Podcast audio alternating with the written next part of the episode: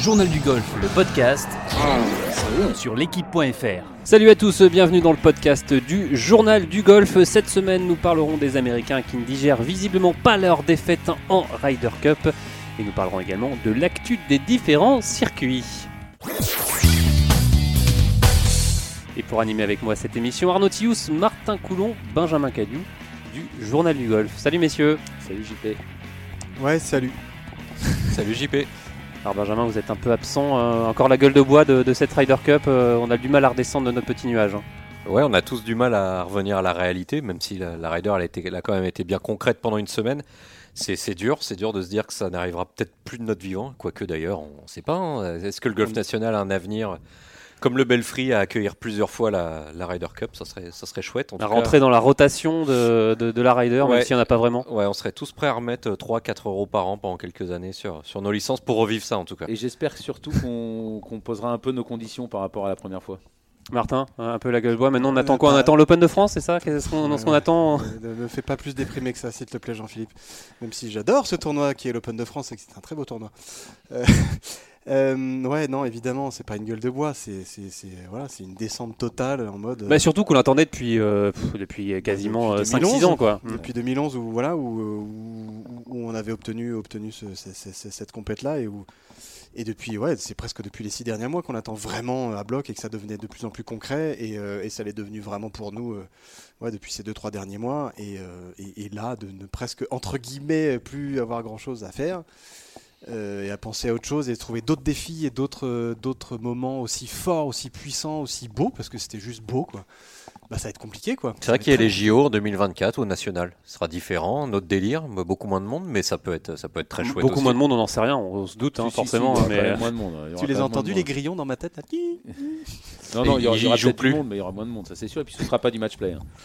Euh, ouais, en tout cas, euh, Enfin, ceux qui l'ont euh, encore mauvaise, hein, c'est c'est les Américains. hein. C'est un peu comme les, les Belges euh, en football. hein. Ils ont un peu le seum. euh, euh. Euh, et D'ailleurs, les, les- les joueurs euh, américains ont déjà euh, ont lancé des, des premiers tirs, notamment Patrick Reed euh, auprès de, euh, de Jim Furyk et notamment de Jordan Spieth euh, dès la fin de la compétition.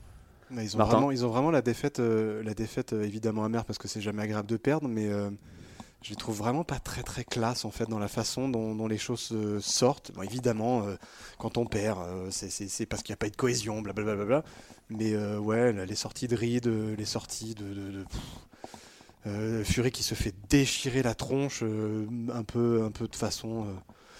De façon un peu moche parce que, parce que moi je trouve que c'est un capitaine qui a, qui a, qui a fait ce qu'il a pu avec ce qu'il avait cette semaine-là, à savoir euh, des joueurs euh, qui n'étaient pas forcément spécialement en forme pour ceux qu'on attendait, en genre Tiger ou Mickelson, et, euh, et puis une mésentente dans le vestiaire qui était, qui était flagrante. Donc le gars, il a, fait ce qu'il pouvait, lui déchirer la tronche comme ça, je trouve ça vraiment pas très, pas très fair. Alors Martin, on va justement appeler Sébastien, Sébastien Audou pour, pour en discuter. On le rappelle, hein, Sébastien Audou, il était, il commentait sur, sur Canal Plus il y a quelques années. Euh, on Il était il- chroniqueur à il était Journal du chroniqueur à Journal du Golf. On spécialiste du PGA on Tour. l'appelait même The Bible euh, pour les connaisseurs. Et voilà, il, a- il connaissait plein de stats. Et on va le, le joindre tout de suite. Il, va nous, il est évidemment fan des, des, des joueurs américains et de l'équipe euh, Et du américaine PGA Tour. et du PGA Tour. Il va nous donner son avis sur la question, Sébastien. Sébastien, bonjour. Comment allez-vous? Bonjour. Bah, très bien.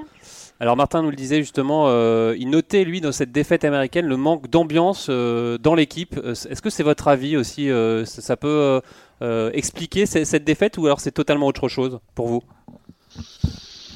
Bah, le manque d'ambiance dans l'équipe, oui, c'est vrai. Moi, je pense que le, principal problème américain, et il est assez récurrent, c'est le manque d'intérêt qu'ils ont pour la Ryder Cup versus les Européens. Qu'on voyait Molinari qui dit que c'est le plus bel événement euh, qu'on puisse jouer. Euh, je pense qu'il n'y a pas un seul Américain euh, qui pense ça. En tout cas, un Américain après quelques années de, de carrière. On voit que souvent les Américains, lorsqu'ils arrivent sur le tour, que leur carrière amateur est encore récente, bah, ils adorent la Ryder Cup. Il suffit de se souvenir euh, de Bubba qui en 2010, euh, lorsqu'il perd le PG en playoff à Whistling Straits, il est euh, ravi parce qu'en fait, euh, malgré la défaite en playoff, il se qualifie pour la Ryder Cup. On se souvient de l'enthousiasme de Fowler à sa première Ryder Cup euh, la même année d'ailleurs euh, aussi. Ou même, Billy Horschel qui avait, qui, qui, euh, qui avait dit euh, quand il gagne la FedEx Cup euh, qu'il était un peu dégoûté de ne pas être en, en rider. Même Thomas, hein, C'est vrai. C'est vrai, c'est vrai, mais je pense qu'aujourd'hui, euh, Baba Watson, depuis qu'il a deux vestes vertes dans le placard, il n'a pas tout à fait la même appréciation de la Ryder Cup. Ricky Fowler, depuis qu'il a euh, brillé euh, dans plein de grands tournois, depuis qu'il a gagné le Players, il n'a pas tout à fait la même euh, euh, la même appréciation de la Ryder Cup. Et je crois que la grosse différence, euh, elle est là. Euh, ça s'atténue un peu côté américain lorsqu'ils sont chez eux, parce qu'en fait là, c'est le patriotisme euh, exacerbé et notamment du public qui prend le dessus et qui leur donne la motivation d'aller gagner euh, ce tournoi.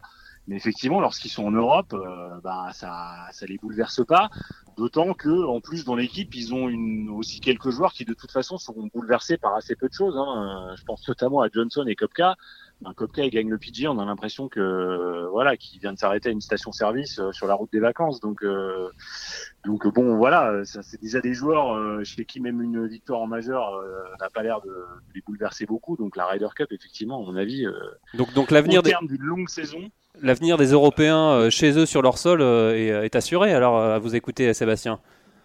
La Bah, victoire. euh, oui, la preuve, c'est que là, ils ont assez largement dominé une équipe qui était pourtant sur le papier euh, très forte.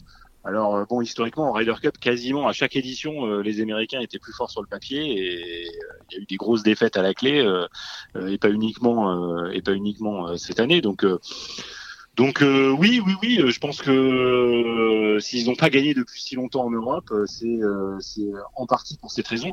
Après, il y a d'autres raisons euh, plus précises, plus objectives, notamment euh, le parcours. Euh, Il y a les, les très bonnes datas euh, que j'ai un peu diffusées là de 15 Club qui ont bossé pour le le- l'European Tour, qui montrent que le golf national cette année euh, mis, euh, rater le, le fairway était beaucoup plus pénalisant, beaucoup beaucoup plus que dans n'importe Alors, quel tournoi du PGA Tour, Sébastien, je vous, coupe, majeur. je vous coupe parce que Benjamin a une, a une question. Il, euh, Ouais. il, il, euh, il fait la moue un peu. Benjamin. Non, non, non, non, non, je voulais juste euh, pas parler du parcours, c'était du calendrier du, du PGA Tour.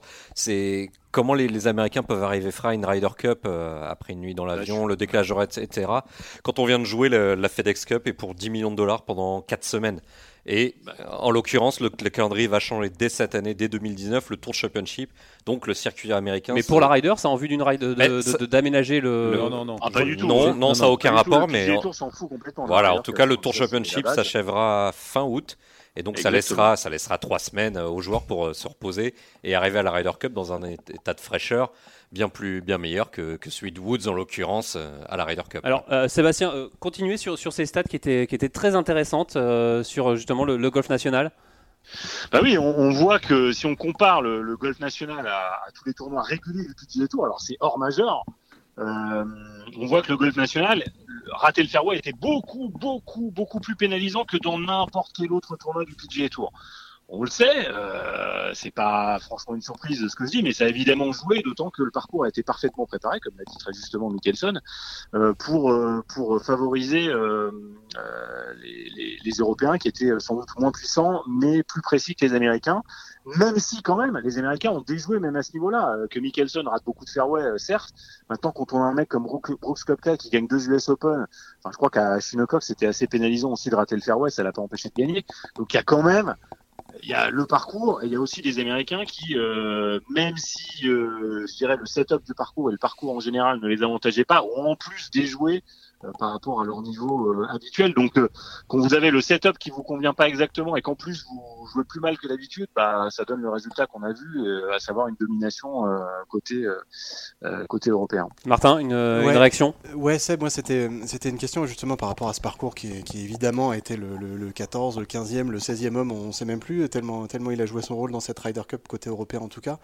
Euh, tu parlais de, de Phil Mickelson et Mickelson qui a fait une sortie un peu, un peu à la Mickelson euh, la semaine d'après sur le PGA C'était une perte de temps pour son âge, que de, voilà, jouer dans des roughs de- comme ça. De jouer sur des parcours avec des roughs comme ça, c'était une perte de temps pour lui et que et il disait concrètement que voilà, c'est pas Il a pourtant style- joué l'US Open. hein, c'est pas Mickelson. le style de golf qu'il aime développer. Euh, moi, ça me fait halluciner d'entendre des joueurs de ce calibre-là dire ce genre de de bêtises euh, absolues, parce que pour moi c'est une énorme bêtise. Pour moi, c'est des joueurs qui sont des d'absolus joueurs de golf. Qu'est-ce que qu'est-ce que tu en penses toi? Est-ce que tu as trouvé ça débile Et surtout, Martin, une Eh ben, une parenthèse, c'est que Mickelson était venu repérer le, le- le national. Ouais. euh, voilà, il savait quoi, il savait quoi s'attendre. Au mois de Mickelson, juillet. Au mois de juillet.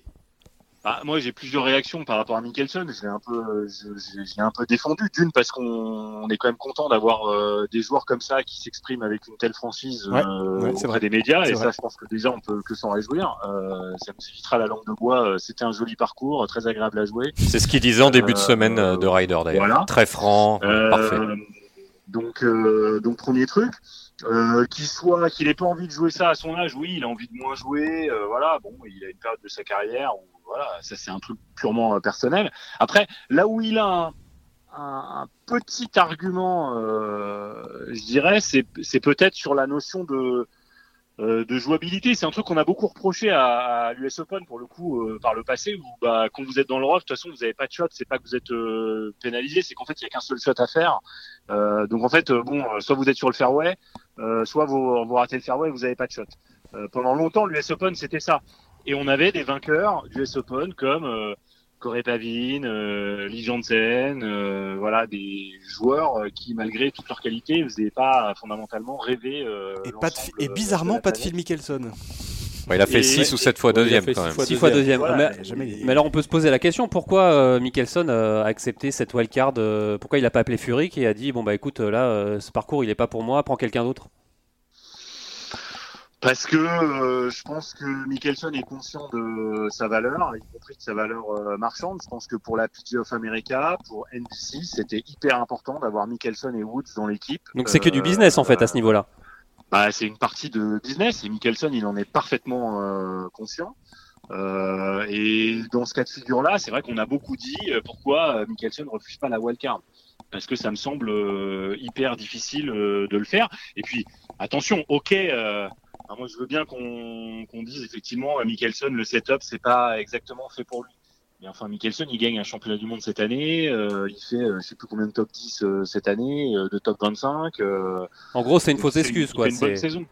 Et Ouais, c'est- mais- Bah, et c'est un pur joueur Martin de golf. C'est un pur joueur de golf qui sait s'adapter aux conditions de jeu qu'on lui, Oui, qu'on lui mais- offre. Et il oui, est au courant c'est de ces conditions de jeu là. C'est ça qui Oui, m'a. oui, mais Mickelson n'a jamais été un driver précis. Ah oui, oui, bah Et, d'accord, que, ça, et à oui. partir de là, et à partir de là, là où il a un argument, c'est que quand effectivement euh, il y a globalement un shot possible depuis le rough, bah évidemment lui, euh, il est fort- fortement pénalisé. À ce moment-là, il n'y a qu'une seule possibilité, c'est de ne jamais quitter le fairway. Et après, c'est, si vous voulez, c'est deux oppositions, c'est-à-dire que c'est le setup parfait pour favoriser euh, les Européens, pas forcément pour favoriser le spectacle.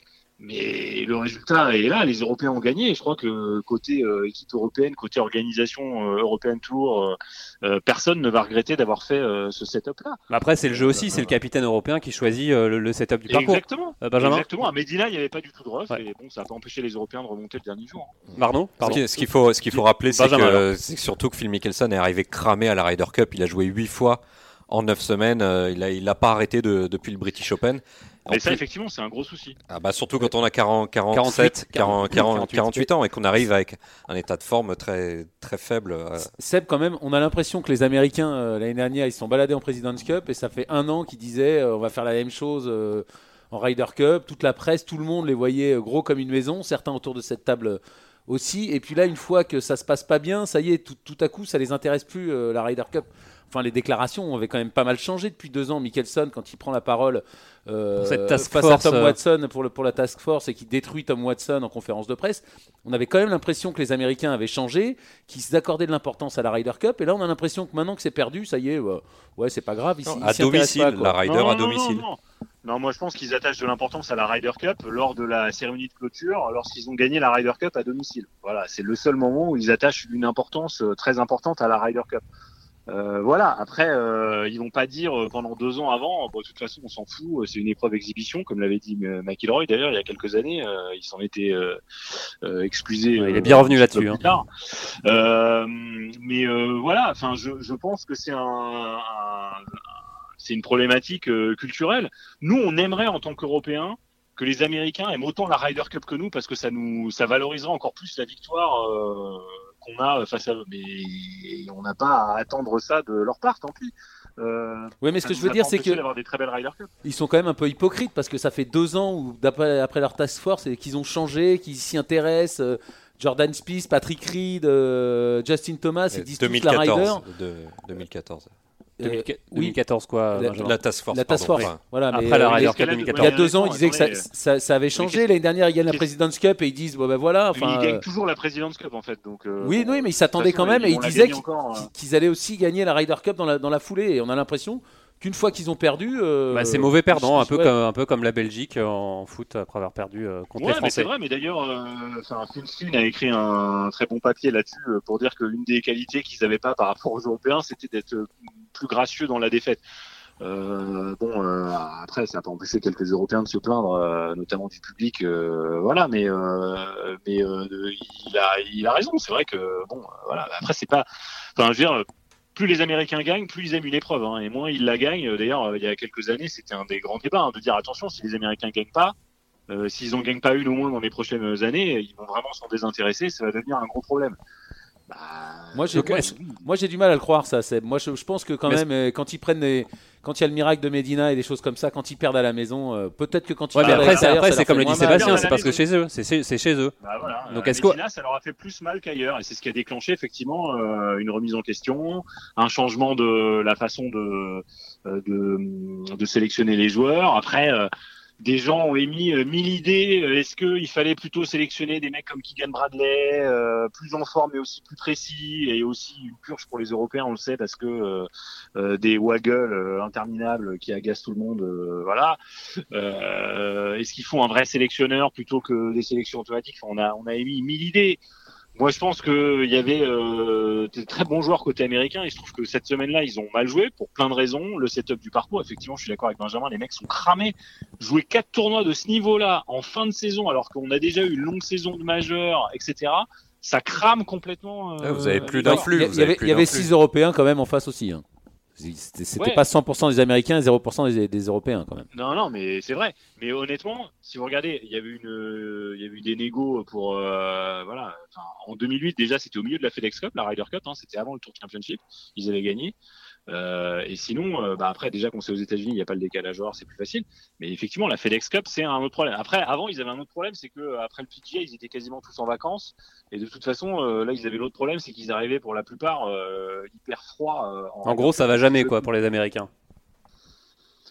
Bah, c'est aussi parce que, voilà, enfin, je veux dire, ils se préparent pas pour la Ryder Cup comme ils se préparent pour un majeur. Enfin, je veux dire, eux, ils mettent une croix sur le calendrier qui est autour des quatre majeurs, éventuellement un peu euh, de la FedEx et du Players, et le reste, c'est déjà un peu accessoire. Et personne se dit, euh, ouh là là, attention, fin septembre, il y a la Ryder Cup, en tout cas côté américain. Enfin, moi, je trouve que c'est Seb, quand même, on a quand même entendu pas mal de déclarations où il disait la Ryder Cup ça compte, la Ryder Cup on veut la gagner, la Ryder Cup on veut aller la gagner là-bas. Donc tout ça c'était pour le, c'était pour les journalistes, c'était langue de bois. Bah oui, mais c'est un peu. Enfin, oui, évi- évidemment, je les vois pas dire l'inverse. Euh, Je vois pas Justin Thomas venir en conf de presse et dire Au moment, vous savez, depuis que j'ai gagné le PGA, franchement, au début, ça, ça me rappelait des bons souvenirs de, de, de, de mes années amateurs. Maintenant, la Ryder Cup, je m'en fous. D'ailleurs, euh, je pense pas du tout que ce soit celui qui s'en foute le plus. Euh, d'ailleurs, c'est le seul qui, que- c'est le seul qui est défendu un peu furique euh, en disant que c'était la faute des joueurs si euh, s'ils avaient, per- s'ils avaient perdu ce, cette rider. Ouais, non, Fino l'a dit aussi. On a, on a bien moins bien joué que les Américains. Voilà. Les Européens. Que Les Européens. Bah ouais, mais c'est vrai. Enfin, il y a un moment, euh, le problème, c'est que dans la dans la défaite, on- à chaque fois, on remet en cause les wildcards. euh, C'était le cas à Azolti. On avait dit mais pourquoi ils ont sélectionné tel et tel Européen. Là, franchement, euh, combien on prend Garcia, tout le monde se dit mais pourquoi? Et puis finalement, il fait une bonne rider. Euh, il est quand même pas. Enfin, je il est quand même pas très loin à un moment de faire une belle remontée sur Molinari. À ce moment-là, potentiellement, les Américains gagnent les six premiers matchs et potentiellement euh, l'issue est Enfin, je veux dire, c'est du sport de très très haut niveau. Ça se joue quand même euh, à pas grand chose au final, hein, et ça peut basculer euh, d'un côté ou de l'autre. Et après, évidemment, c'est notre boulot et on vit avec ça de suranalyser les victoires et les défaites. Mais effectivement, à la fin, il y a des Européens qui ont très bien joué, qui étaient surmotivés, et il y a des Américains qui ont sous-performé par rapport à leur niveau actuel. Mais c'est globalement toujours comme ça que ça se passe. À Hazeltine, les Européens, euh, certains n'étaient pas fondamental- fondamentalement à, leur niveau.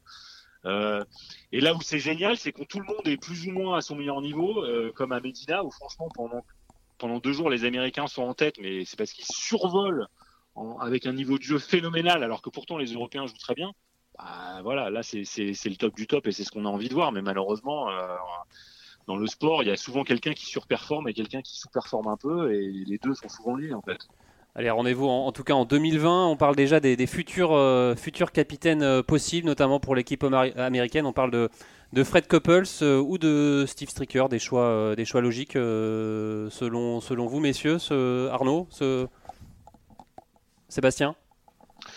Bah, Stricker, euh, oui, euh, Stricker, il traîne quand même euh, il, a, voilà, il est impliqué aussi bien en President's Cup qu'en Ryder Cup. Euh, il est très copain avec tout le monde. C'est un joueur hyper respecté. Ça trois, trois, trois participations en Ryder et deux fois vice-capitaine en Ryder, Steve Stricker. Voilà, donc bon, il est, il est très bien. Il est encore, enfin, ce que la PGA of America a souvent privilégié, c'est des joueurs euh, voilà, qui arrivent vers euh, les seniors, mais qui sont encore tout proches de leurs belles années, on va dire. Euh, ça fait déjà quelques années qu'il est un, qu'il a un peu quitté le, circuit euh, Tour, euh, donc il, il, est un peu moins, je dirais, dans le moule de, des, des capitaines tels qu'ils ont été sélectionnés sauf Tom Watson qui avait été un peu le test euh, voulu par euh, Ted Bishop, hein, surtout le, président de l'époque de la PGA of America, et très controversé président de la, de la PGA of America. Donc Stricker, c'est un peu un no-brainer. Je pense qu'il sera un, bon capitaine. Après, c'est comme tout, il sera un bon capitaine s'il gagne la Ryder à mm. Whistling Straits, c'est un très mauvais s'il la perd, mais euh, je pense que les Américains seront durs à battre. A une petite surprise. Je pense que ça sera encore un peu tôt, mais Phil Mickelson a annoncé un calendrier plus léger à l'avenir. Donc, euh, il va commencer à ralentir un peu le rythme et faire que les épreuves qui l'intéressent, comme fait Steve Stricker depuis depuis 6 euh, 5-6 ans. Donc, il faudra quand même garder un tout petit œil sur Phil Mickelson. Phil Mickelson en tant que capitaine, ça, ça, on y C'est possible, ouais, c'est mm. possible. Je pense que c'est évidemment ah trop tôt. Il va encore en faire une. Il va encore en faire une à domicile. Il a dit qu'en Europe, sera, il en jouera probablement pas. Mais on va quand même garder un petit œil sur, son, sur ses premières perfs euh, dans les mois qui viennent. Ouais, il faut pas l'enterrer. Il est, enfin moi je le crois tout à fait capable de tout gagner des gros tournois en 2020. Il nous l'a montré. on l'a cru fini euh, dix fois déjà, euh, Mickelson. Donc mm. méfions-nous quand même. Mm. Allez, merci beaucoup Sébastien pour, pour toutes, toutes ces informations. C'était super intéressant, Seb. Bah, merci, beaucoup. Salut. À très bientôt. Messieurs, une, une, réaction sur le, sur le jeu lent? Est-ce qu'il faut pénaliser plus durement, euh, justement, en mettant des points de pénalité peut-être pour... Euh, évidemment, évidemment. Il n'y a que ça qui va marcher, c'est mettre des points de pénalité. Jouer en 6 heures, c'est impossible. Jouer, mettre 4 minutes pour jouer un coup décisif, ça a probablement coûté le tournoi à Alex Lorraine. C'est scandaleux. Et c'est toujours pareil, c'est que vous prenez votre temps, vous n'avez rien à faire des autres. C'est aussi un manque, d'ailleurs, un manque d'éducation. Jason Day l'a dit, hein, lui, euh, il s'en fout. Il dit, voilà, moi je prendrai le temps qu'il faudra pour, pour jouer mes, mes coups. Et voilà. voilà non, mais ancien numéro 1 mondial, c'est pas très, pas très classe. Non, c'est scandaleux et, c'est encore une fois, vous gênez, vous gênez les autres. Donc euh, vous embêtez le public et puis vous gênez vos partenaires. Donc c'est anti-golfique au possible. Martin, pénalité. Une, réaction là-dessus? Bah ouais, euh, j'ai juste envie de, de, de, jeter JB Holmes dans, dans le lac, euh, dans le, sur, enfin voilà. Euh, parce que oui, c'est évidemment antisportif, mais le, le, souci, c'est que c'est quelqu'un qui est réputé comme, euh, comme lent à la base, et que déjà, il joue en dernière partie euh, d'un tournoi. Évidemment, il y a de l'enjeu, évidemment, les dernières parties sont habituellement un poil plus lentes, mais là, on parle d'une partie de golf à, à 3 en 6 heures, quoi à, téléviser. Enfin, je veux dire, c'est comme un programme. C'est le pire exemple qui soit pour euh, bah, pour les gamins qui regardent qui regardent ça et qui se disent bah voilà, euh, Holmes il, met 4 minutes à jouer un coup, bah moi je peux faire la même et puis ça pose pas de problème quoi. Donc non, c'est pas c'est pas c'est d'une pas classe, pas sportif, euh, c'est pas euh, c'est pas un bel exemple pour pour pour les gamins et puis et puis ça sert à quoi? Surtout pour faire un lay-up, c'est-à-dire même pas tenter le green en deux, même pas, euh, enfin même pas, même pas aller jusqu'au bout de, son raisonnement. Enfin, je veux dire, c'était nul quoi. Alors Martin, Martin, vous parlez de lac, euh, ça on rebondit sur Evian. Euh, c'est le problème aussi à Evian. Vous jouez, les joueurs se plaignent souvent du jeu très lent à Evian. Ouais, c'est souvent le cas parce que Evian déjà comme parcours, il est long. Euh, il, est, euh, il est beaucoup en pente, il y a beaucoup de dénivelé, il est fatigant, donc de toute façon ça va ralentir le rythme. Ensuite, les conditions climatiques presque chaque année ont été assez déplorables, c'est pour ça qu'ils vont déplacer le tournoi en juillet pour 2019. Et, euh, et après, bon, bah, quand c'est quand c'est difficile, les, bah, les filles euh, commencent à se voilà se gratter, euh, enfin se, bref, se gratter la tête, se gratter la tête, se gratter la tête. Et sur le choix de club, le, le, coup à jouer et et c'est horrible parce que parce qu'elles mettent voilà, elles vont mettre 3-4 minutes à décider d'un coup et c'est c'est pas possible. Quoi. d'ailleurs, sur le Tour européen, ils ont fait un, ils vont faire une action l'année prochaine sur un, tournoi avec des, timers sur le sur les départs. Martin. Ouais, bah oui, oui, bah, il... c'est évidemment euh, toujours le. Le, le, le Ce sera 40 secondes, je crois. Ouais, bah, c'est déjà le cas. 40 secondes pour un joueur et puis 30, 30, 40 pour secondes d'après. 40 secondes quand on est le premier à jouer, et ça, c'est déjà le cas de toute façon. Mais euh, je crois que ouais, c'est un autre, t'as raison, Ben, qui, qui, nous confie encore des petites notes. Ah, voilà, c'est notre, petit, notre petite voix interne. Mais, euh, mais oui, le tour européen est dans la, dans la bonne voie avec, avec ces histoires de, de, entre guillemets, de bad time qui continuent, ce, ce côté monitoring qui est de. L'idée, c'est de dire voilà, on, on, vous surveille, les gars, et à partir du moment où vous avez un euh, je sais plus comment ils appellent ça, mais un, euh, un, carton jaune, un, avertissement, une sorte de carton jaune, bah voilà, d'une, tu peux, tu peux potentiellement te prendre des coups dans la tronche. Et, euh, comme le disait Johanna dans sa chronique, c'est plus de l'argent qu'il faut leur mettre dans la tronche, c'est des coups, parce que des coups, ça veut dire évidemment du, classement en moins, en, en termes de, classement pur, et puis au final, c'est de l'argent, mais c'est aussi des points mondiaux, etc. etc. Et donc, ceux qui sont lents, on les connaît. Enfin, je veux dire que ce soit sur le Tour européen, le LPGA, le, le Tour, on les connaît. Et ces joueurs-là, ils seront pénalisés. Le, le problème, c'est que ça on les pénalise pas plus que ça. JB Holmes, il, ok, il met 4 minutes à jouer son coup au 18, mais il met 4 minutes ou il met peut-être 3 minutes à jouer euh, des, son coup au 10 euh, avant. Quoi. Donc c'est un peu tard. On le rappelle au, Masters, euh, il y a quelques années, c'était le, le, pauvre petit chinois qui avait été euh, timé et pénalisé parce qu'il ouais, jouait trop lentement et c'était le seul. Ouais, c'était joueur amateur, c'était un peu injuste. Amateur, juste avant le cut, il avait passé le cut de, de justesse, mais le voilà. voilà c'est le seul qui est, qui, qui est, pris et les, les pros, eux, ils touchent pas. Et, enfin, JB Holmes, si on lui met, si on lui met deux points là pour, pour son, bah, plus jamais il recommence. Et Jason Day, pareil, tout Jason Day qui tout numéro 1 mondial qu'il a, qu'il a été. Euh, voilà, deux points, et puis ils vont tous, ils vont tous accélérer le jeu, tous accélérer leur routine. Comme l'a dit Johanna tout à l'heure, elle aussi, elle était un peu lente, bah, elle a accéléré sa routine. Bah, si on fait pareil avec les joueurs du PG Tour, ils accéléreront leur routine et ils joueront en 4 heures. Journal du golf, le podcast sur l'équipe.fr.